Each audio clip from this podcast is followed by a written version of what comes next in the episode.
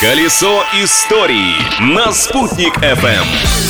Всем большой солнечный привет! У микрофона Юлии Санвердина, и я приглашаю вас узнать, чем запомнился в истории этот день, 2 августа. Открытие дня. В этот день, в 1887 году, американец Роуэлл Ходж запатентовал колючую проволоку. Это устрашающее на первый взгляд изобретение было создано исключительно в мирных целях. Дешевый и простой в установке забор из колючей проволоки легко останавливал крупный рогатый скот. Праздник дня.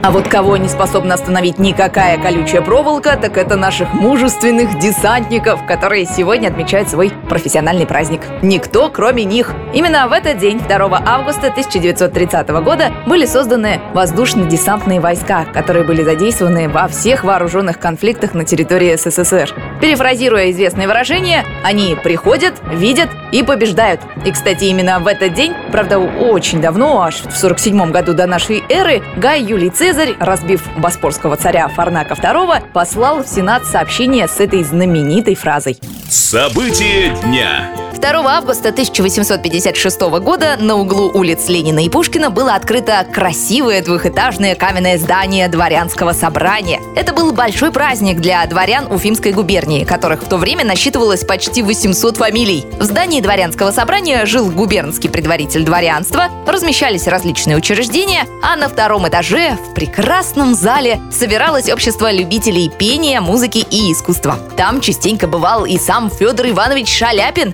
Сейчас в этом здании на Ленина 14 находится Уфимская государственная академия искусств имени Загира Исмагилова. Концертный зал, в котором выступал великий бас, называется Шаляпинским, а на фасаде установлена мемориальная доска в его честь. Вот так выглядит доска памяти этого дня. Продолжим наши исторические изыскания завтра. Искренне ваша Юлия Санвердина. Колесо истории на «Спутник FM.